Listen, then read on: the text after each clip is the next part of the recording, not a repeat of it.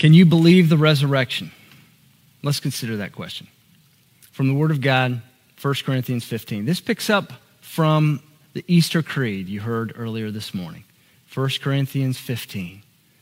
I invite you now to grab a Bible, open it up, take a look at these verses together.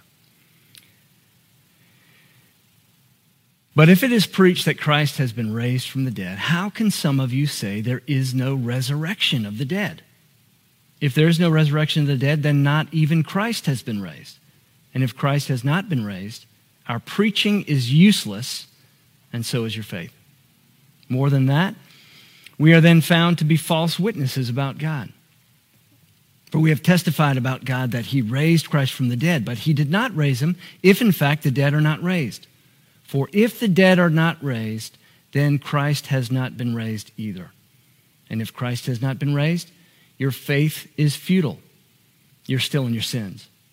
Then those who have fallen asleep in Christ are lost.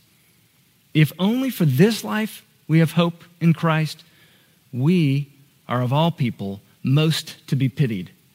But Christ has indeed been raised from the dead, the first fruits of those who have fallen asleep. For since death came through a man, the resurrection of the dead came also through a man. For as in Adam all die, so in Christ all will be made alive. This is God's word. Let us pray. God, bless us now through your word, not only to our minds to understand it, but to our hearts to believe it that through our lives we may live it. In Jesus' name, amen. Some of you may remember those old billboards, those black billboards with the white writing that had messages from God. Usually had uh, some kind of a scripture and it was more personalized. One of them said this it said, You remember that love your neighbor thing? I meant that. Well, there's a story about a, a, young man and his professor who were driving down the, the highway and they saw this billboard and it brought up the whole issue of faith. And the young man was driving and he said to his professor in the passenger seat, he said, I don't think it matters what you believe as long as you're sincere. They took the exit, the next exit, pulled up to the stop, and he said, uh, he said to his professor, Hey, can you, I, it's kind of foggy out the window, Can you see if any traffic is coming? I need to turn left. And he said, It doesn't matter. Just be sincere. You see, the object of your faith matters. What we believe in, in other words. And not, not, not that it's an object that we believe in, but it's a way of saying something really important. The basis of your faith matters. This morning, let's consider the question Can you believe the resurrection? And I, have always wanted to preach on this on Easter. I've never done it, never had the opportunity. It just seems like this is the time to do it. Can you, so let's just look at these questions. This is, this is the sermon right here in a nutshell. Can you believe the resurrection? Can you believe it? Why, why some people don't? Why don't some people believe it? And what if you did? Can you believe it? Why some don't? And what if you did? Here we go. Can you believe it? Believing the resurrection is simply understanding that the universe had an outside cause. Now, how does that connect? Well, here's the deal everybody understands that the universe is a beautiful place. We also understand that there's something wrong with us, there's something broken. So, how do we answer that question? How did this universe put itself together? Well, new science is confirming an age old argument. And the argument just simply goes like this anything that begins to exist had an outside cause. The universe began to exist, so therefore, it had an outside cause. Now, we're going to get into that in a minute, but let me just connect that to the whole resurrection question. Look, if, if, if there's such beauty and yet such brokenness, if an outside cause put the universe together in the first place, then an outside cause is going to have to fix it. That's what the resurrection comes down to. If an outside cause put this complexity together in the first place, then an outside cause is going to have to fix what we broke. Let's take a look at this. This argument. It's an old argument, and new science confirms it. In fact, One of the most famous, one of the most notable, quoted uh, atheists in the world is a guy named Antony Flew. And just a few, few years ago, he uh, uh, renounced his position of atheism. He said, I've always followed where the evidence leads. I believe there's a God. You see, new science like quantum physics and law of entropy, know, maybe you don't understand what those things are, and, and, and few of us do, and I, I, I only understand so much of it. But what those things do is they answer the how question. They answer the how question. Now, let's just, just follow me for just a minute now. Just imagine that you can trace back the Big Bang. All right, so the, the, um, the far flung universe, all of its galaxies are, are coming back to this, what they call a singularity. So now the question is as, as science has begun to, to explore this, this back tracing, is where did that come from? What caused it? Now, some people speculate that maybe it's kind of a yo yo, it goes on and on forever. Well, if, if the law of entropy is true and nobody questions that, that means that energy is just expelled and you can never get it back. So, if the universe has always been here and just sort of expanding and contracting, then it would have burned out a long, long time ago. In fact, it doesn't make any sense. You see, the only thing that's logical about this whole equation is that it had a beginning. Nothing comes from nothing, right? Remember the old song? Nothing comes from nothing, nothing ever could, right? The only thing that makes sense then is that the universe had a beginning. You see, this is what it comes down to. Think of a scale. We, we keep discovering more how about the universe, right? Uh, string theory, quantum mechanics, all of these different. That's all answering a how question. But you put that on one side of the scale, it cannot begin to budge the why question. Why is there anything in the first place? Why is there something rather than nothing? You see, I'm excited about that whole thing. And because what it does is it's new science confirming an old argument. Anything that came to exist had an outside cause. Now, imagine that you're, you're walking down the street, and this is just to illustrate the point. Imagine you're walking down the street, and, um, and you hear this noise coming out of a concert hall. Now, just, just go with me on this. I know it's kind of strange, but but you've never heard music before, and you certainly have never heard Handel's Messiah. Until you walk into this concert hall and you hear this, this, this, this man singing, The trumpet shall sound, and the dead shall be raised. And then all of a sudden, a trumpet starts uh, in its cadence the same cadence it begins to, to overlap with them. And they begin to, to, to create this sort of a, this dance and this harmonious music begins to, to fill the concert hall. And, you and, and, and the hair begins to stand up on the back of your neck. And, and, and all of a sudden you're thinking, what, what is this wet stuff coming out of my eyes? I mean, it's just this incredible beauty. Now, would you take that experience and, and go home and say, you know, the strangest thing happened today? Uh, say this to your family. I walked into this, this building and a guy was, was talking or singing about a, a trumpet. And then all of a sudden, by coincidence, a trumpet started to, to play. Of course, you wouldn't say that. But isn't that what, what we say when we say that the universe put itself together? I mean, this is the same universe. I mean, what is the pinnacle of creation? The scripture says that it's, it's humankind, that God created us. And what is it? What is it? That is one of the most, eh, the most precious thing about human life. Well, obviously, it's relationships. And that's what we broke. We broke a relationship with God. We've broken relationships with each other. And so, if the universe was created beautiful and we broke it, then it needs to be recreated. And it needs an outside cause. And that's all that Christians are saying with the resurrection.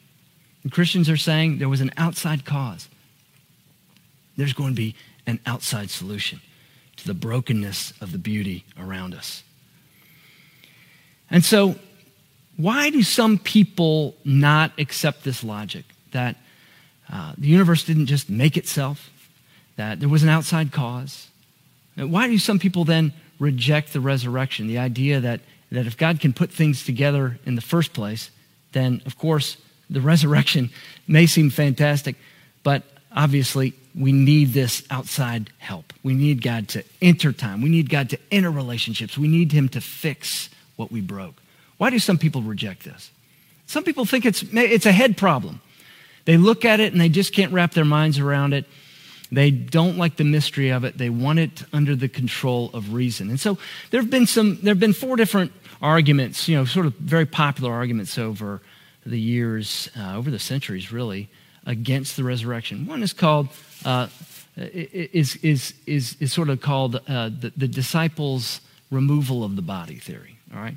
Or the Jews moving the body, one or the other. Now, see, here's the thing the Romans were in charge. The Jews couldn't even crucify Jesus. And so, uh, you know, Matthew 27 says there's a Roman guard there. How did the Jews deal with a, a 10 man Roman, Roman guard? And why would the Romans, uh, there's no motive or basis to believe that the Romans would want this, um, this Jesus, who they allowed to be crucified, to continue to be used in some way to threaten their power. Uh, and so, uh, if the Jews did take the body of Jesus, think of it this way where was the body when they were trying to put down the church? All they would have to do is produce the body of Jesus, and it would have quashed this movement. The second theory is the swoon theory.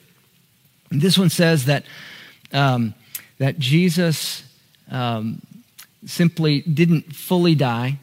Um, he was only mostly dead. Yes, that's a movie reference. Uh, that, uh, that he was revived. Well, the Journal of the American Medical Association put out an article some years ago, and they, they detailed that what Jesus endured on the cross could not have been endured unto life. In other words, I mean, what they're saying is look, if you go through what he went through, uh, if, if and, and I understand there's some young, there are young children here, and it's Easter, so I'm just going to give you just a little just a little picture of this, a brief picture of this. But Jesus was flogged with a cat of nine tails. And, and, and that means a leather strap had, had bone and it had, it had glass, it had pottery, it had, it had lead on it. And the idea was to inflict as much harm as possible 40 lashes. This wasn't just contusions, this was stripping Jesus of the tissue on his back. Then uh, spikes were put through his wrists, not, not his hands. You know, it, it, of course, the, the scriptures say his hands, but they thought of the wrists as the hands, and that's where maybe the confusion came from. But right through his wrist and through his feet. And he died by asphyxiation. See, what happens is, is that the weight of the body, you, you have to pull yourself up in order to breathe. After 40 hours in a tomb, after that kind of, of treatment, an airless tomb. And this is what the swoon theory says that somehow he was revived. Well, of course, we know that's ridiculous. The third thing that gets in people's head or you know, keeps people sort of focused on reason and pushing off against the mystery of the cross is this conspiracy, conspiracy theory that somehow the, the, the, the disciples um, championed uh, a lie. Now, think about this for a minute. These men who were so timid, who were fleeing, who, who denied Jesus, suddenly they were bolstered enough. And not only that, they, they spent three years with a man who had the utmost integrity, and they're going to, they're, they're going to create a movement on the basis of a lie? That doesn't make any sense. But more than that, this is one thing that really sticks with me. Um, you know, Josh McDowell um, brings this argument up in his book, More Than a Carpenter. Um, uh, Lee Strobel talks about it in A Case for Christ. There have been people who've died for all kinds of causes across human history, and there have been people who have died for things that are not true. But the disciples were in the position to know whether or not this was true. Who would die for a lie, their own lie? Who would die for a lie that they knew was a lie? And furthermore, how do you explain the explosive growth of the church? Pivoting from this timid fleeing from the, the Roman guard and from the, the, the, the, the Jewish authorities. And then suddenly, here comes this bolstered, bold movement spreading around, changing world history. Where'd it come from? Well, it came from eyewitnesses. And that brings us to the fourth objection, sort of a head objection, and that is that, uh, that, that this was legend, that over the centuries, you know, just uh, Jesus became a legend. Well, people are moving away from this because, again, science shows us. The manuscripts that we have, like P52, which is one of the earliest manuscripts we have, was, was, was is dated back. Uh, you know, the latest that people dated is 125. That's that's about 90 years after all this happened, not centuries later. Paul's letters were even earlier than that. And see, one of the things that, that we have to recognize is we have thousands of, of manuscripts, 5,800 manuscripts before the printing press. Why is that? Well, because Paul's letters that were written really within, within um, the lifetime of the eyewitnesses of the resurrection. Paul, Paul wrote to the church, and every time he wrote to the church, they made 50 copies. See, we have, we have more evidence of Jesus' birth, death, and resurrection than we have. The next closest uh, credible source that we have uh, of any li- living figure in ancient history is Julius Caesar. the manuscript, the, the, the, the manuscript that we have, the oldest one that we have, is 900 years after Julius Caesar. 90? 900. You see, uh, people say, well, we, we can't prove it scientifically. No history is proven scientifically. Science is the, is the study of things that are repeatable. History is the study of things that are not repeatable. And so, is it the head? Is it the head that keeps people from believing? Is, the, is it that the truth is hard? No, it's that the truth hurts. The truth hurts. This is the reason why. Now, let me give you an example of what I'm talking about here. See, all of what we're saying, the, the scripture I read this morning, everything that we're saying hinges upon the resurrection. Everything that we believe in. Think back to the, the, the young man and his professor in the car. Doesn't matter what you believe. Oh, really? Okay, well, just turn left and just believe. Be sincere about your belief. It matters what you believe. Why don't people believe? The reason is the truth hurts. One of the biggest antagonists of the church and of, of Christianity today is named Richard Dawkins. And Richard uh, is a very bright guy, and because of his British accent, I think people think he knows a whole lot. And it's very difficult to, uh, it's very difficult to refute someone who seems to have studied their, their craft so well. And one book he wrote recently, however, I saw completely destroyed in one single tweet.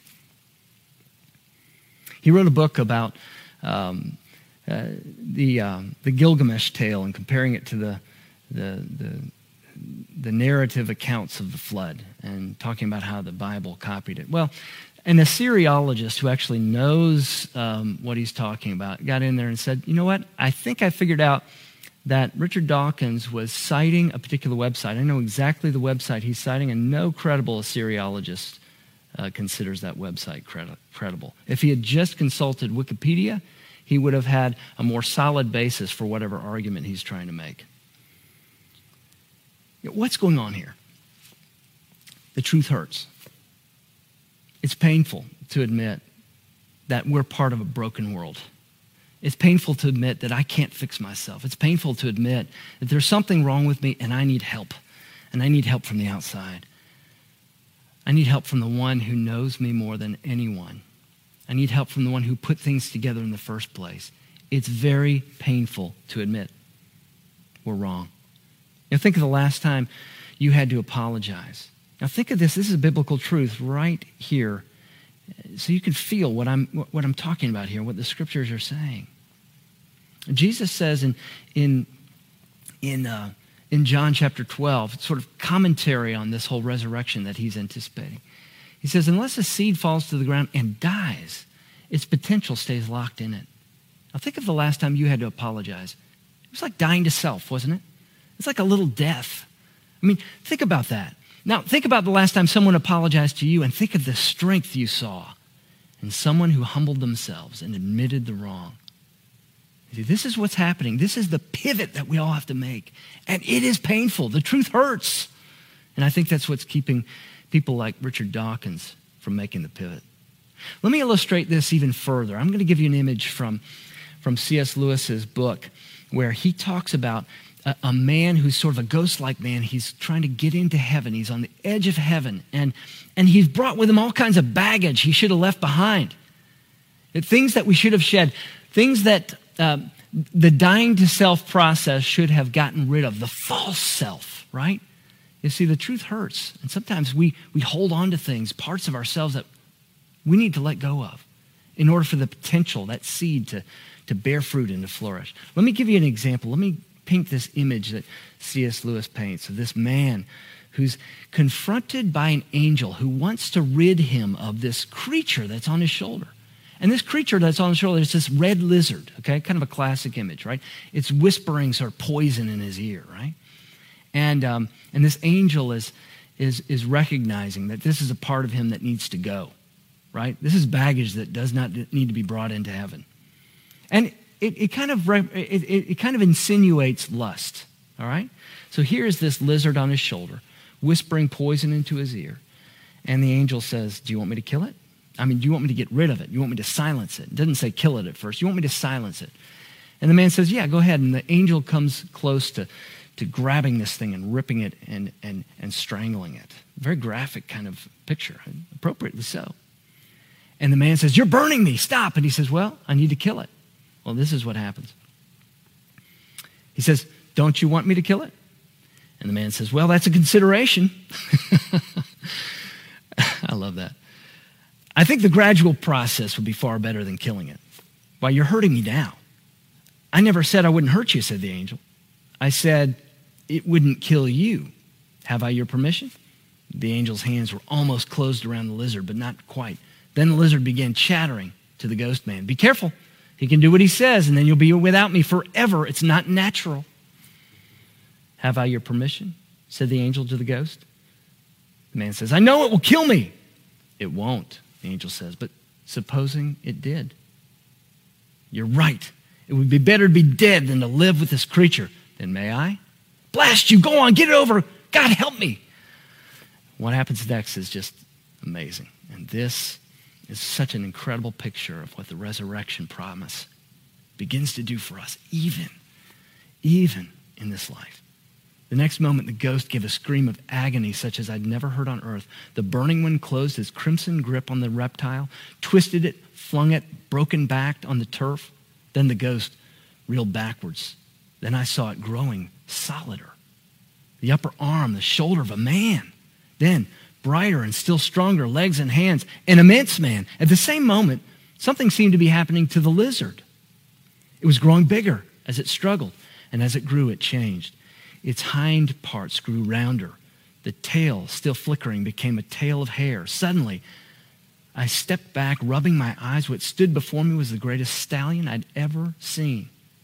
The new man, the new made man, turned and clapped the new horse's neck its nose, its bright body, the horse and master breathed into each other's nostrils.